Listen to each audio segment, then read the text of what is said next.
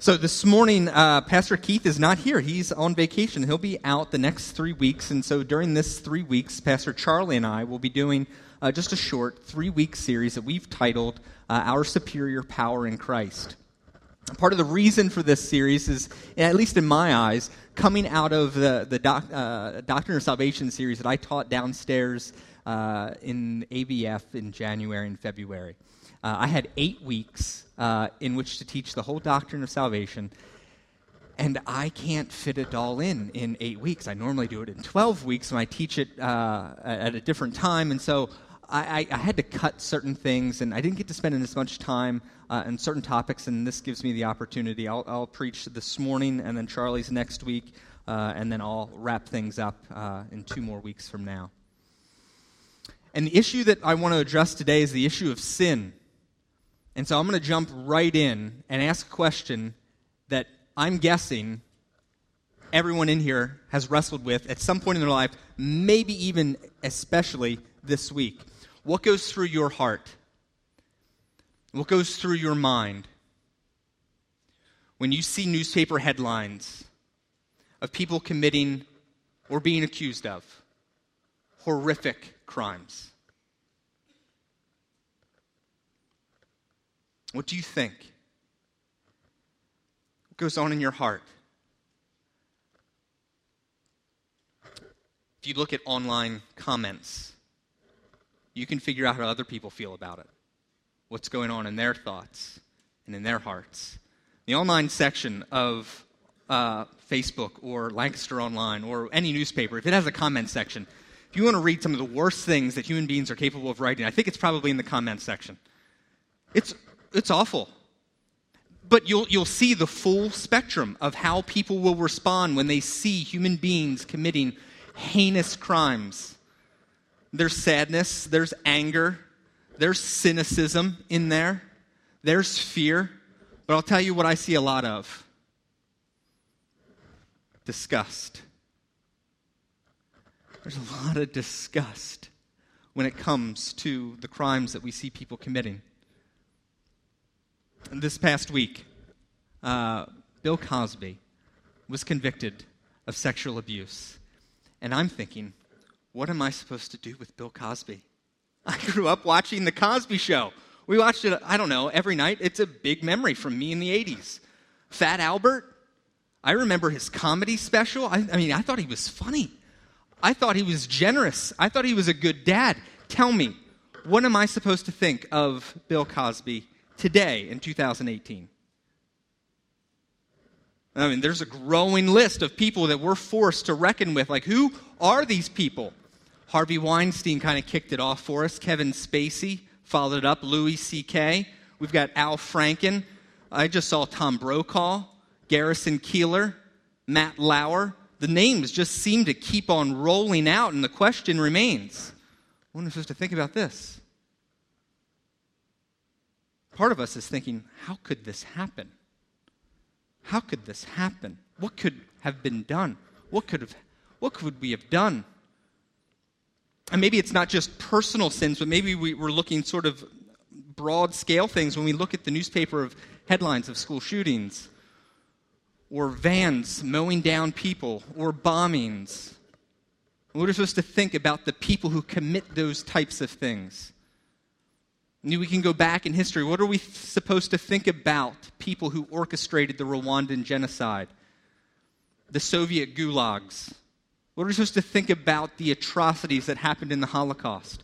What are we supposed to think about the people who committed these things? How could this happen? What could we have done? And I'm not even just thinking big scale things. I think all of us, in some ways, experience real personal uh, micro tragedies. Well, when I see my nephew, this sweet, blonde haired boy, melt down into a teary eyed, snotty nosed mess, there's a part of me that's thinking, how could this happen? How could he, who is so sweet, be capable of such horrific uh, meltdowns? And maybe you have asked those questions of yourself How is it possible that I could have done what I've done? If you've ever regretted anything, if you ever have, if you've ever regretted anything, you know that you can find yourself in spots where you're asking yourself, How could I have done something so stupid? What could I have done? These questions are perennially asked by the, the world. Every generation has to wrestle with what do we end up doing with the problem of evil in the world. And so we have psychologists who will put together experiments, put together terms and theories of what explains the human psyche. You might recognize Carl Jung's shadow or Freud's id. We've got philosophers who try to wax, I guess, philosophy on what explains the human condition. What is it what does it mean to be human? Theologians do the same thing. And what I find interesting is that artists end up taking these conceptions, these maybe answers to the problems of evil in the world, and, and they end up depicting it for us and, and sort of put it right in front of our face, begging for us to ask the question how could this have happened? What could have done? So I've got uh, a picture here. Um, this is a, a, portrait, I guess you could say it's a portrait uh, that uh, one of our own did. It's a Christ looking at Peter. This is a this is a powerful image for me because it's forcing me to recognize the look in Jesus' eyes as he looks at Peter. You can see Jesus being pulled away. Peter's around the campfire. We know, if you have a bit of a Bible background, what probably happened not too long before that. Peter just denied Jesus three times. And Jesus in this scene, I don't know if Jesus did this in real life, but the power of Jesus' look and Peter, you're, everyone in here is being forced to ask how is it possible that Peter, leader of the disciples, would deny Jesus? I love art for the possibility for us to wrestle with things. It doesn't always get as heavy as this. Um, Star Wars does it, doesn't it? It forces you to ask the question, you know, what happened in Anakin Skywalker? to produce Darth Vader. Sorry if you didn't know that that happens, but it does. And the TV show Breaking Bad. I don't know that I recommend it, but it is a powerful TV series that shows the transformation of a vanilla, well, Walter White high school chemistry teacher who, through five seasons, becomes a drug lord kingpin. And you think, how did that happen? What could have been done to stop that? In the literature, we've got stories like Frankenstein. What, what can be done to transform the monster into a human? These, these are questions that I want us to wrestle with because, in some ways, you need to decide from a biblical perspective how you're going to answer those questions because there are voices in the world that will try to tell you what you're supposed to think about evil. The movies, they're all preaching a message to you. And what I find interesting is that all of these stories, so Star Wars, Breaking Bad, let's do something else. Let's look at two Disney movies Pinocchio and uh, Frozen. Did you know that both Pinocchio and Frozen are helping its audiences to understand what to do when we face temptation. Yeah.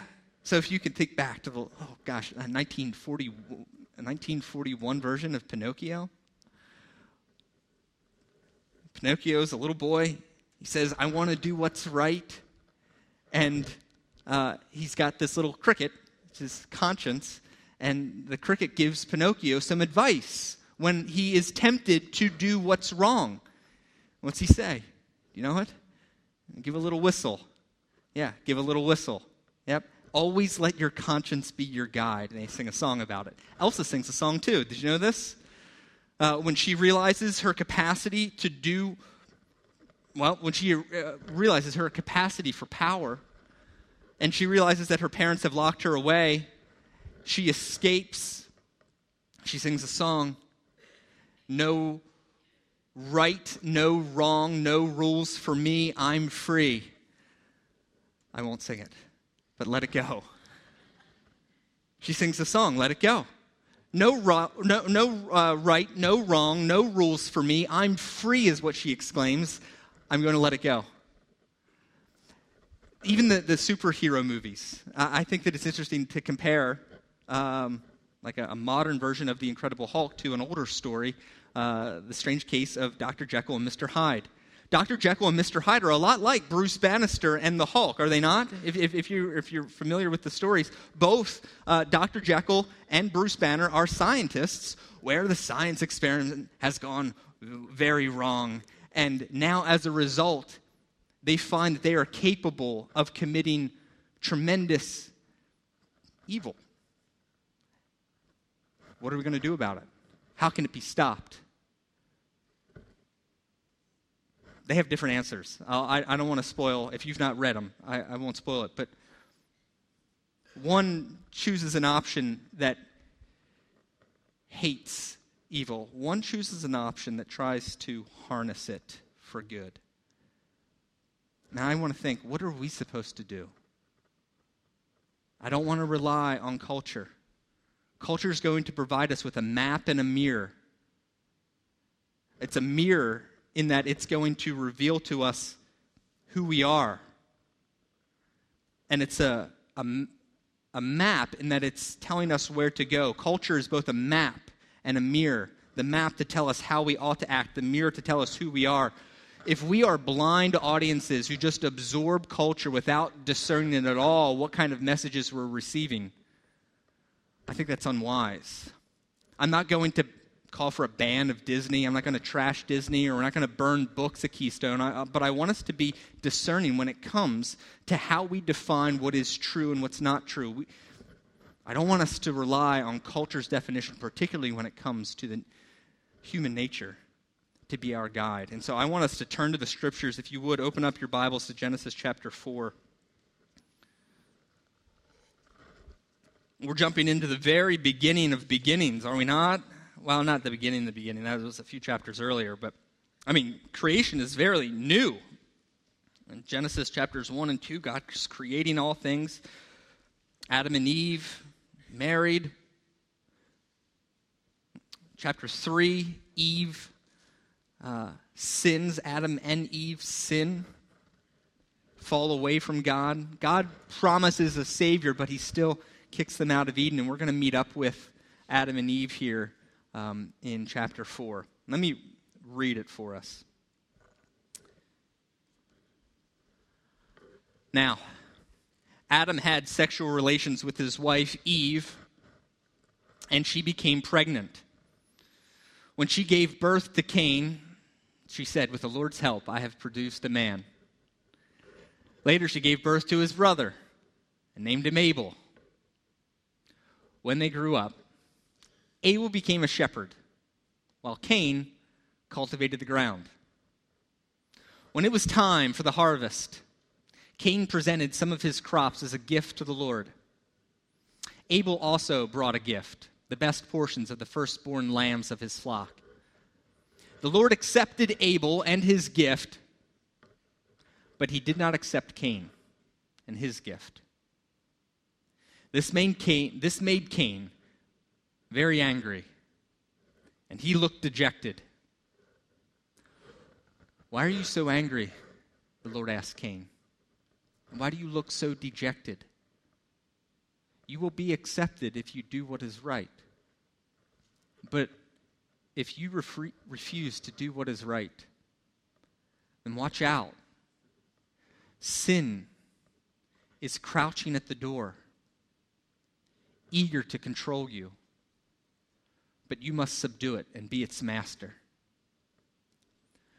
One day, Cain suggested to his brother, Let's go out into the fields. And while they were in the field, Cain attacked his brother, Abel, and killed him. Afterward, the Lord asked Cain, Where's your brother? Where's Abel? I don't know. Cain responded, Am I my brother's keeper? Am I my brother's guardian? The Lord said, What have you done? Listen, your brother's blood cries out to me from the ground. Me pray for us as we examine God's word together. Lord, we need your help. Lord, we understand that you tell us that your word is profitable for us. It's helpful for us to understand how to live lives of obedience and good works. God, I'm asking you to help us as a church, us as a body of believers, to understand what it means to be human.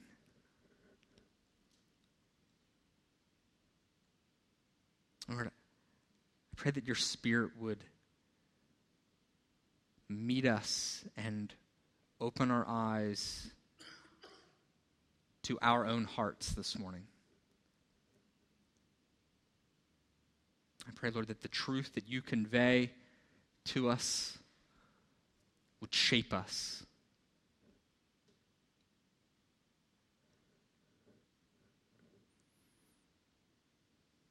And we need your power to do it. So, Lord, guide us here in this time. In Jesus' name, amen. So, this is a story of firsts.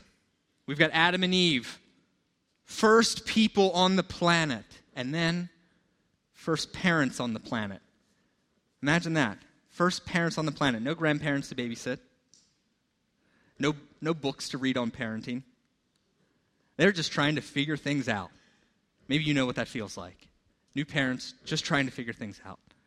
And we've got the first, at least in this, what the scriptures give us, the first two sons, Cain and Abel. The first naturally born people I mean, these are the ones who are fully human, you know, because Adam was created out of the dust, Eve out of Adam's rib.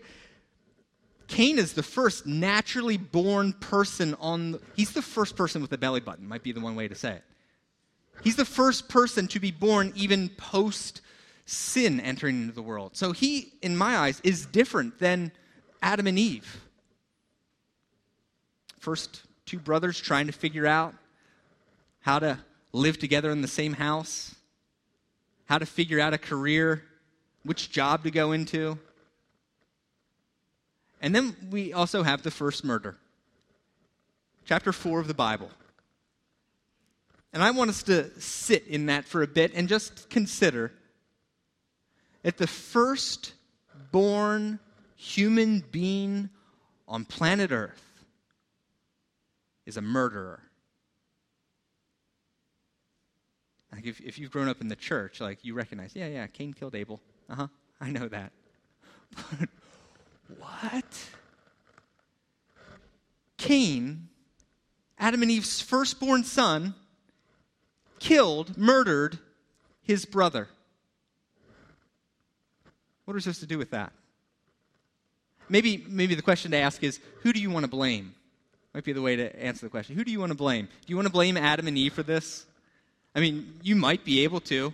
I mean, that's often a thing that we do when we see other crimes committed. We want to put blame on the parents, yeah? Well, they probably didn't discipline him enough. Or maybe they disciplined him too much. You know? Maybe they didn't train him up in the, maybe they maybe they didn't give him the right kind of bologna to eat and he got certain chemicals that went to his brain and now it, it, let's blame the parents. Parents have a hard job. Maybe you want to blame the parents. Maybe you want to blame Abel. Yeah?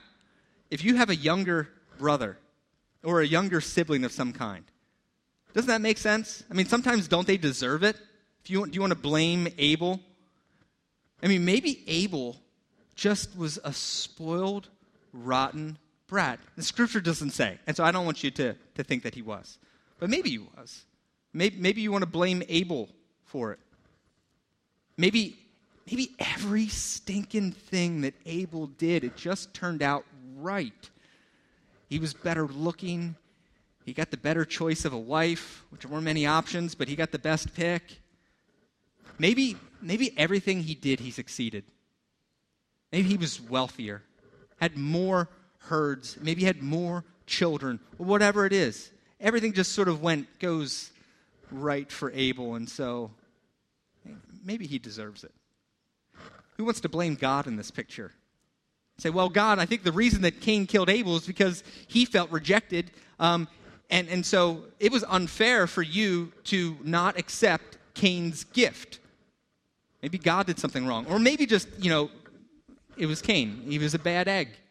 There are some people who think that Cain is actually the uh, son of Satan himself, as if, uh, as if Satan copulated with Eve to produce uh, some monster offspring, spawn of Satan.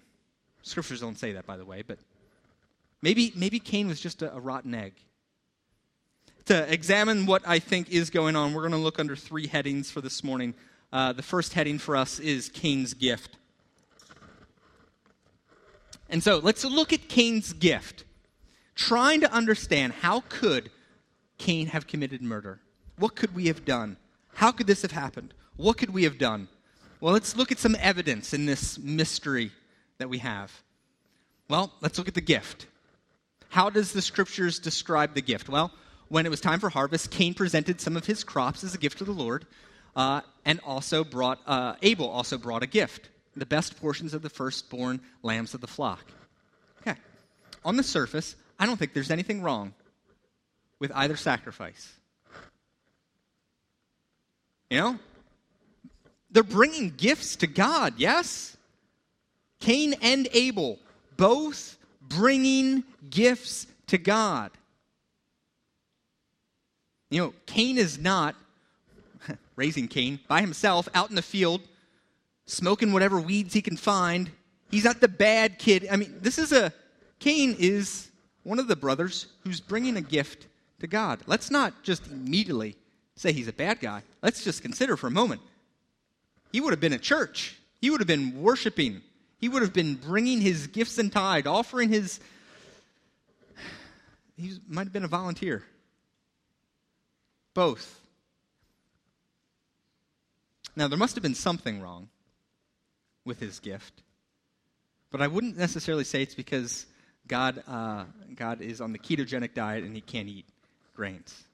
You know, it's not that God likes meat; he hates vegetables. We'll find out later on. Uh, Moses prescribes when you make a gift to the Lord, uh, whether you bring an animal or whether you bring a grain sacrifice, it's fine. It has nothing to do with the type.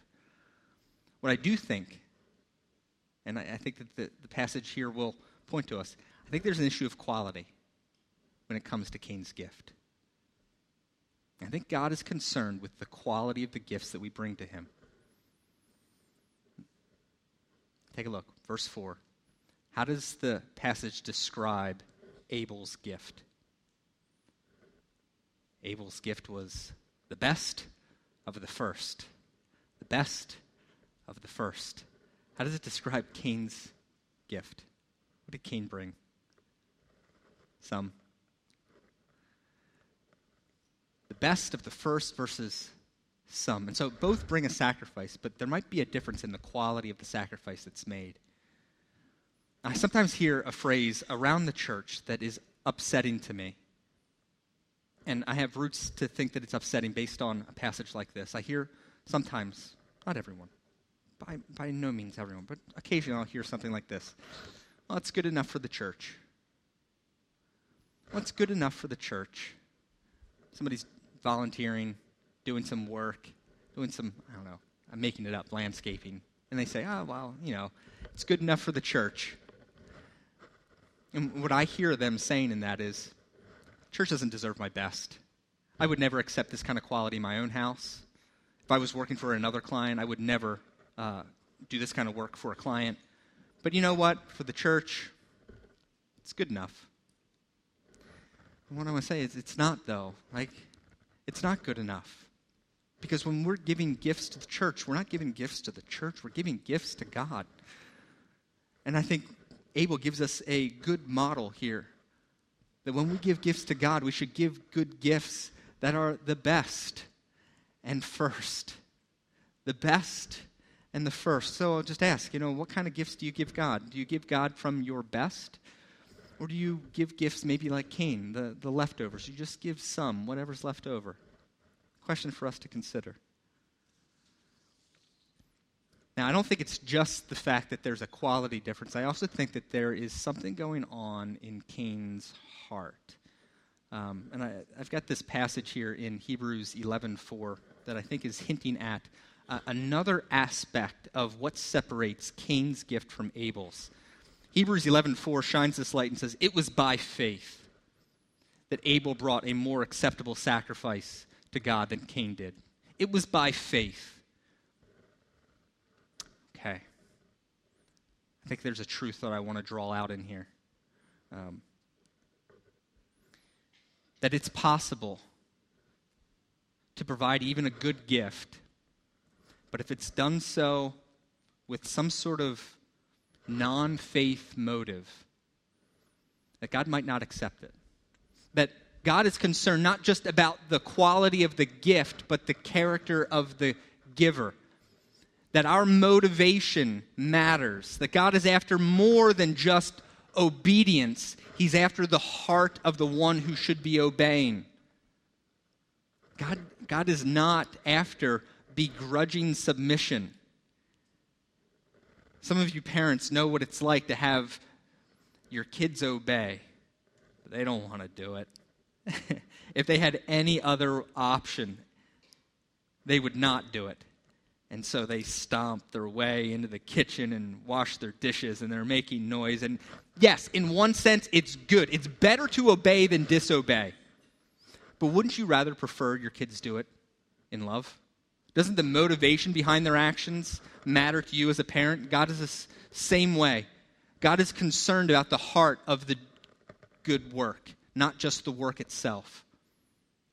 There's an illustration that I, have I've used this story before, and so if you've been a Keystone, I don't know, it's probably eight years ago, so probably forgotten by now. Uh, there's a story by Charles Spurgeon that is going to get us to consider motivation here. Uh, the story that he tells, it's called The Horse and the Carrot. And so I would encourage you, you can follow along up on the screens. Once upon a time, there was a king who ruled over everything in a land. One day, there was a gardener who grew an enormous carrot. He took it to his king and said, My lord, this is the greatest carrot I have ever grown or will ever grow. Therefore, I want to present it to you as a token of my love and respect for you. The king was touched and discerned the man's heart so, as he turned to go, the king said, Wait, you are clearly a good steward of the earth. I want to give a plot of land to you freely as a gift so you can garden it all. The gardener was amazed and delighted and went home rejoicing. Second scene. But there was a nobleman in the king's court who overheard all this. And he said, My, if that is what you get for a carrot, what would you give, or what would, uh, what if you gave the king something better? The next day, the nobleman came before the king, and as he was, uh, and, and he was leading a handsome black stallion. He bowed low and said, My Lord, I breed horses, and this is the greatest horse I have ever bred or will ever. Therefore, I want to present it to you as a token of my love and respect for you. But the king discerned his heart and said, Thank you, and took the horse and simply dismissed him. The nobleman was perplexed. So the king said, Let me explain. That gardener was giving me the carrot, but you were giving yourself the horse. The gardener gave the king the carrot. He gave the king the carrot. The carrot was for him. The nobleman gave the king a horse, not really for the king, but for himself. Do you see the selfish, selfish nature? On the surface, both are giving gifts, both are being generous, both are giving even their best. The quality of these sacrifices, though different in type, are, you know, exalted. The difference between these two men is the heart of the giver. And let me tell you, it is easy to do good things with selfish motives. In fact, we train ourselves all the time to obey and do good things for selfish motives, where we give to get. See, that's a selfish motive. That it's possible for you to do righteous, good things on the surface. They look wonderful, they look sacrificial, they look generous.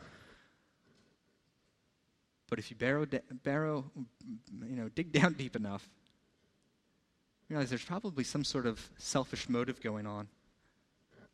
My statement that I want to make underneath that heading is God cares about the quality of the gift and the character of the giver.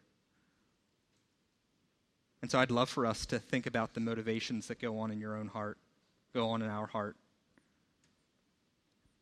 The cynic in me is skeptical of so many good things. And I think here's why. I, I, think it's because I recognize how often my good deeds can be tainted by selfish motivations. Selfish motivations of pride, selfish motivations of fear, really.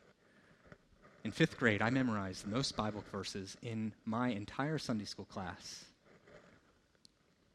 No applause. You know why I did it. Yeah, you shouldn't applaud that. You know why I did it? Because uh, every verse got a uh, candy bar, and uh, I wanted to prove to everybody in the class that I was smarter and better than them. Get my name right there at the top, maximum number of verses. What was the motivation in my heart? Reward? Pride. In high school, didn't drink, didn't smoke, didn't have sex, didn't do drugs. I'm not just saying that because my parents are in here. I didn't do it. Why? Because I was so honorable as a high schooler, such a God loving, Jesus exalting young man? I think if I'm honest, I never had the opportunity.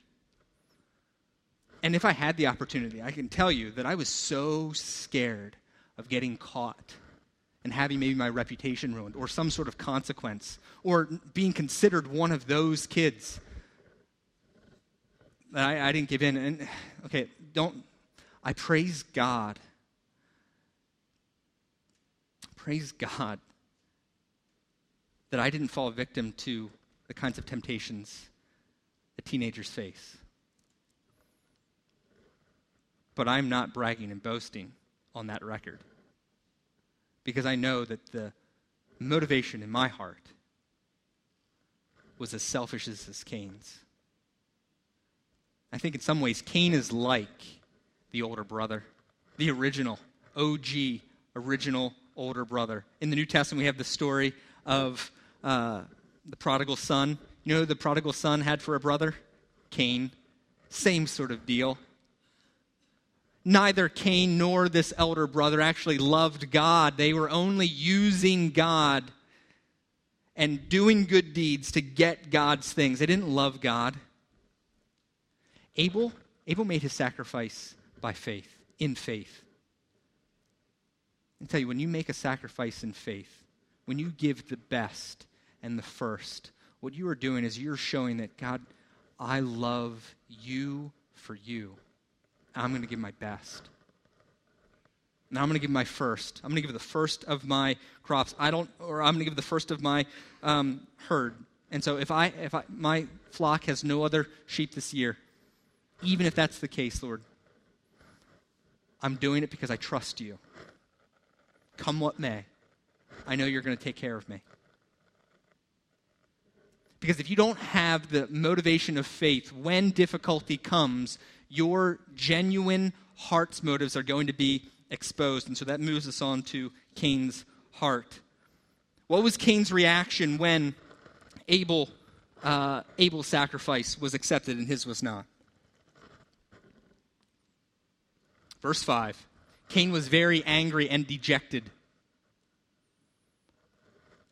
Some translations will say that his face fell.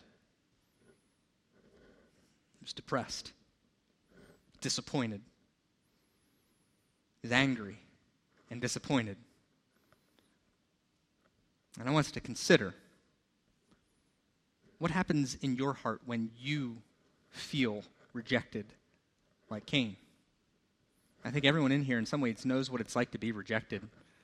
I mean, you can be overlooked at work for a promotion that you think you earned, you put in the extra time, hoping to get a raise. Boss, in some ways, doesn't accept your work and accepts someone else's. That's disappointing. What goes on in your heart? Husbands, you work a 12 hour job, come home exhausted, and as soon as you walk in the door, there's no one there to greet you. Wife, I don't know, she's busy doing something. What goes on in your heart when you were expecting a grand welcome and you get nothing? Wives, what happens when you spend all day cleaning the house, taking care of the kids, preparing dinner? Your husband comes home and the only thing that he notices is that his laundry isn't done yet. In some ways, you're being rejected. It's like, what am I? High schoolers, high school girls, making the decision to not dress provocatively in order to get attention. Doing good deed, doing what's right. What goes on in your heart when that action doesn't produce the results that you're hoping to get? What happens when no boys actually do give you any attention? What happens when you try out for the team, don't make it, but the co- coach's son does? What happens when you do what you think you ought to do and God does not give you what you think that you deserve? I think your reaction to that is going to reveal your heart. I think your reaction is going to reveal your heart. Uh, I think that's my main, main point underneath that. Suffering is going to expose your heart.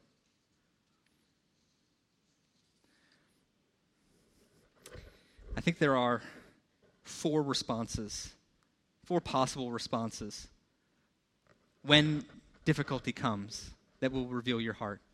Let's use the example for, for Cain. Cain could have responded, let's, let's, in humility. If Cain would have responded, oh, okay, Cain, Abel's sacrifice was accepted, mine was not. I wonder what I can do differently next time. I wonder, I wonder if, if God, can I get a second chance? Because I, I, want to, I want to be better. That response is a humble response because it recognizes the fact that maybe Cain is part of the problem. Maybe, maybe Cain is part of the problem. Maybe the problem isn't just out there. Maybe it's not Abel's fault. Maybe it's not God's fault. You know, maybe the problem, a humble response when things don't go your way, might be, you know what, maybe, maybe I need to really pick up my game at work. Maybe I need to consider how I am treating my kids. Maybe I need to, and a humble response is going to consider that, well, it's going to remember that we're a sinner and we're capable of folly. And so we can think, maybe if things aren't going well, maybe it's partly my fault. A faith filled or a trusting response might not be to try to make things better. It might just be to say, you know what, I did my best, and I'm going to trust that if I didn't get that job, God is going to take care of me. I know God loves me, and I'm disappointed that things didn't happen the way that I thought they would. It's disappointing. I'm, I'm, I'm saddened by it, but I'm not destroyed by it. I'm going to move forward. I'm going to take the next step in faith. And you know what? Maybe there's a better job out there, and God is saving the best for me. And maybe there's not. But either way, I trust God is going to take care of me. It's a humble and trusting response versus Cain's Cain's is full of pride, it's full of despondency, it's full of bitterness, resentment, or at least the grounds for it. And so, when difficulty comes your way, I think it would be wise for us as a church to consider what's going on in my heart? Am I getting upset? And who am I getting upset at? What's this tell me about the condition of my heart that I am so angry, so bitter because if we don't deal with those seeds that are planted in our hearts, I think what we can see what happens when they grow. Last section here is Cain's response, Cain's reaction. One day, Cain suggested to his brother, Let's go out to the fields. And while they were in the fields, Cain attacked his brother Abel and killed him. Now, I've read that already before, um, and on the surface, does it seem petty to you? Does it seem like does it seem like Cain overreacted a bit? He killed him. Lured him out in the field where no one could see, killed him. And when God comes, cold, dead eyes. Am I my brother's guardian? Am I my brother's keeper? Sort of can sense a bit of Cain's attitude in this whole thing.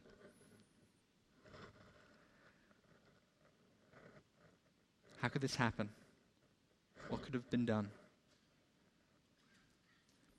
You might be tempted to just label Cain a psycho. He is some kind of demented, perverted, twisted maniac monster. But let me tell you, as, as long as you respond to Cain in disgust or disregard, as long as you don't see that Cain's sin could have been your sin, you don't understand the capacity of your own heart for evil. Until you understand Cain's sin, you don't understand.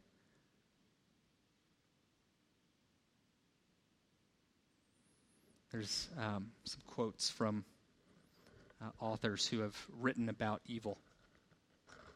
Alexander Sol- uh, Solzhenitsyn, uh, writing on the uh, Soviet gulags, these work camps under Stalin's regime. He saw insane atrocities. And after seeing the atrocities that his, in some ways, um, compatriots would have committed against each other, he says there's a, there's a line between good and evil, and it cuts through the heart of every human being. A line between good and evil cuts between or cuts through the heart of every human being. Philip Zimbardo, does anybody recognize that name? He's a psychologist who performed an experiment back in 1970 called the San, uh, uh, Stanford Prison Experiment, considering um, putting, putting students into uh, an environment and seeing how things would work out if a group of people had power and a group of people didn't. And the study was cut short after six days after the students started to literally torture their peers. And he said, as a result of the study, any person can, be, can become evil. Matthew 19. This is the source that I'm really going to rely on. It's nice to have uh, people in the culture who recognize our capacity for evil. It's better to have the scriptures reference here. From the heart come evil thoughts, murder, adultery, sexual immorality, theft, lying, and slander. Where do these things come from? They come from in your heart. Cain is not a psycho. If you're ready to call Cain a psycho, you're ready to be calling me a psycho or yourself a psycho. Because as long as we continue to look at disgust and try to call them something other than what we are, we won't recognize our own capacity for sin. And that's the first step in realizing the power that we have to overcome the evil in our hearts. We need to recognize the kind of capacity that we have for evil. If we don't understand sin, Cain's sin, we won't understand our own capacity for evil. Um, the big idea that I have for us as we close this morning is that the heart of the matter is a matter of the heart when it comes to Christianity. Christianity is not about simple behavior modification. We're not just about doing what's good and resisting what's evil. This series, honestly, is going to address how can we, as disciples of Jesus Christ, mature towards more obedience, mature to more righteousness. In some ways, what can we do to avoid sin and move towards righteousness? But it's important that we address the heart. If we don't address the heart as a church, it might be possible that on the exterior we'd be full of all kinds of righteous deeds. We'd be full of righteousness, good deeds, sacrifices, offerings. But if the root motivation, the heart, is a selfish motivation with fear and pride moving us along, I don't want to be that kind of church. We'd be a church of zombies. People who look like they're alive on the outside, but are on the inside full of death and disease, festering and rotting away. we sang a song at a church that I used to go to before I came to Keystone. It was called uh, Power in the Blood. And we sang about this line. Here it is Would you be free from the burden of sin? Would you o'er evil a victory win? Would you be free from your passion and pride? Would you be whiter, much whiter than snow? Would you do service to Jesus your King? Would you live daily his praises to sing? There's power, power, wonder working power in the precious blood of the Lamb. That was an anthem at the church for me growing up. Tell me, what does that mean? There's power, wonder working power in the precious blood of Lamb. How do I get that power? How do I get that power? I don't know. It sounds a little like witchcraft to me. I need to go searching around for the, the blood of Jesus, and if I mix it with this or that, I might, you know, take on superhuman powers like the Hulk. I might. Is that is that?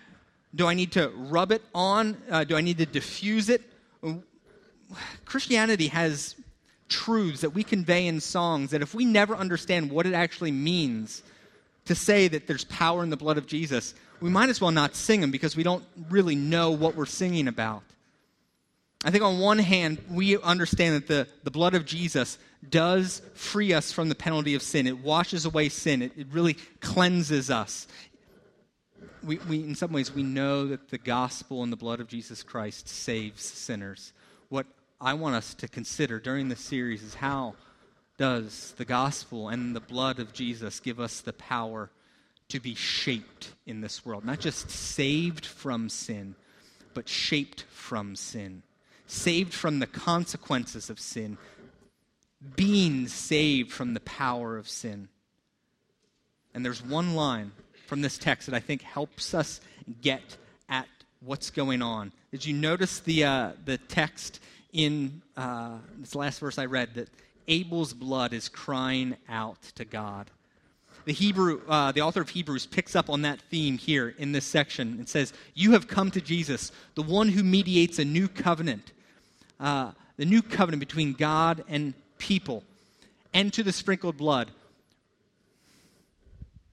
What about this blood? This blood which speaks forgiveness instead of crying out for vengeance like the blood of Abel. When we say that the blood of Jesus Christ gives us power, power to save, yes, amen, yes, power to forgive. But Jesus' blood is better than Abel's blood. Abel's blood cries out for justice, it cries out for do what's right. It cries out, someone needs to pay for the evil that they commit. The blood of Jesus Christ speaks not a message of condemnation, but a message of forgiveness. This is a better message. And if we, as a church, could wrap our minds and our hearts around the truth that though we be evil like Cain, God's grace covers our sin.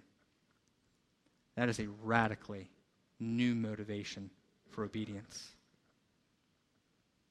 The blood of Jesus Christ destroys pride because it says that you were so wicked that Jesus needed to die to forgive you. And it removes all fear. There is therefore now no condemnation. We don't need to fear to motivate us. We don't need pride to motivate us. What do we have to motivate us? The blood, which reminds us of God's grace. And so as we give, we can give to God and give to others, not because we need to get anything. God has already given it to us. I want us to embrace that truth. And Father, we ask this morning that you would have your Spirit speak to us.